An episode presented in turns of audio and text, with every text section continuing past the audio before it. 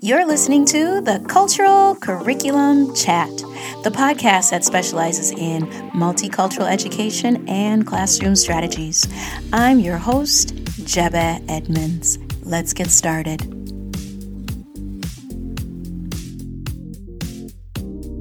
Are you looking for a really nice, heartfelt story of a little girl who reunites with her father on Chinese New Year? This book is for you. A New Year's Reunion, written by Yu Li Kuang and illustrated by Zhu Cheng Liang.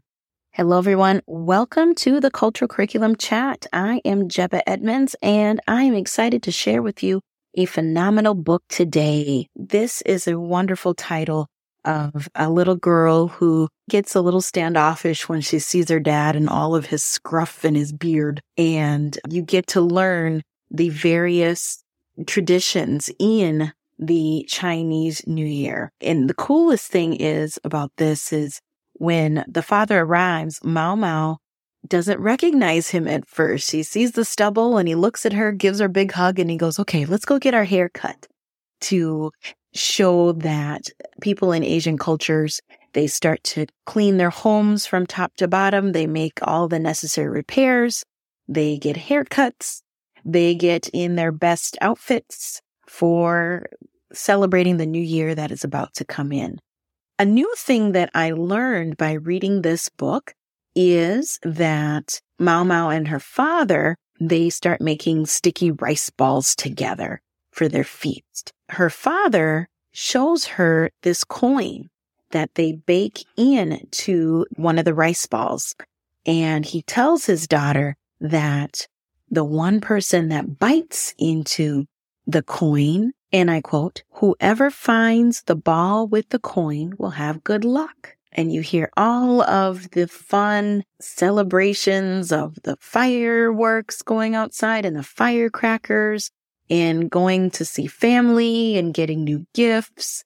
And Mao Mao is visiting with friends and just having a good time.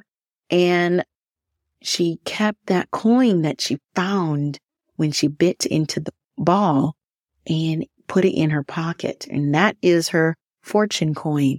And her father says to keep it close so you don't waste your fortune. So like all kids do, they go about their day and they get scared when they lose things, just like Mao Mao felt scared. I don't want to give away too much, but it does have a joyous ending and something that is really sweet that Mao Mao does when she gets to send her father back out on the road to do his work. It just really ties into families that have grown-ups in their lives that work long distance and they don't get to see each other very often and the longing to see each other and be reunited again. It's just very heartwarming. This book really does that. And it also celebrates the Lunar New Year, which we have every year around the world. According to USA Today, the Lunar New Year is going to be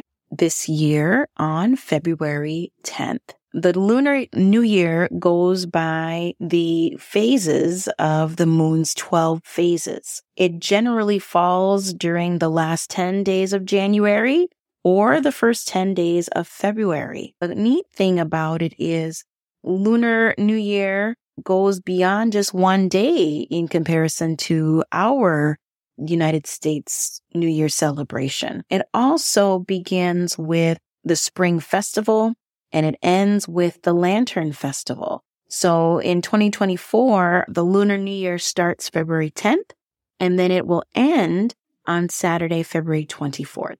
A lot of Asian cultures celebrate it and it varies between each country, but the significance still remains the same and it still symbolizes ringing in the new year and letting go of the past.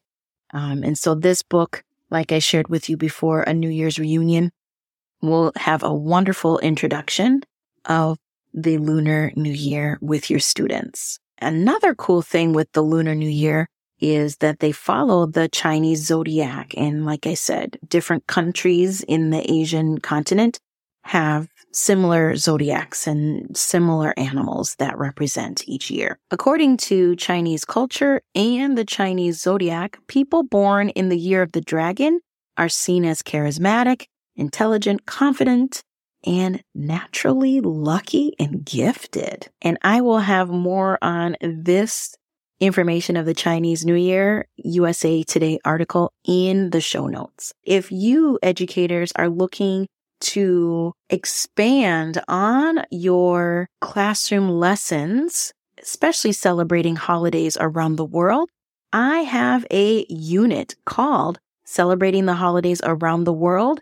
It's a wonderful workbook and lesson plan for grades kindergarten through fifth grade.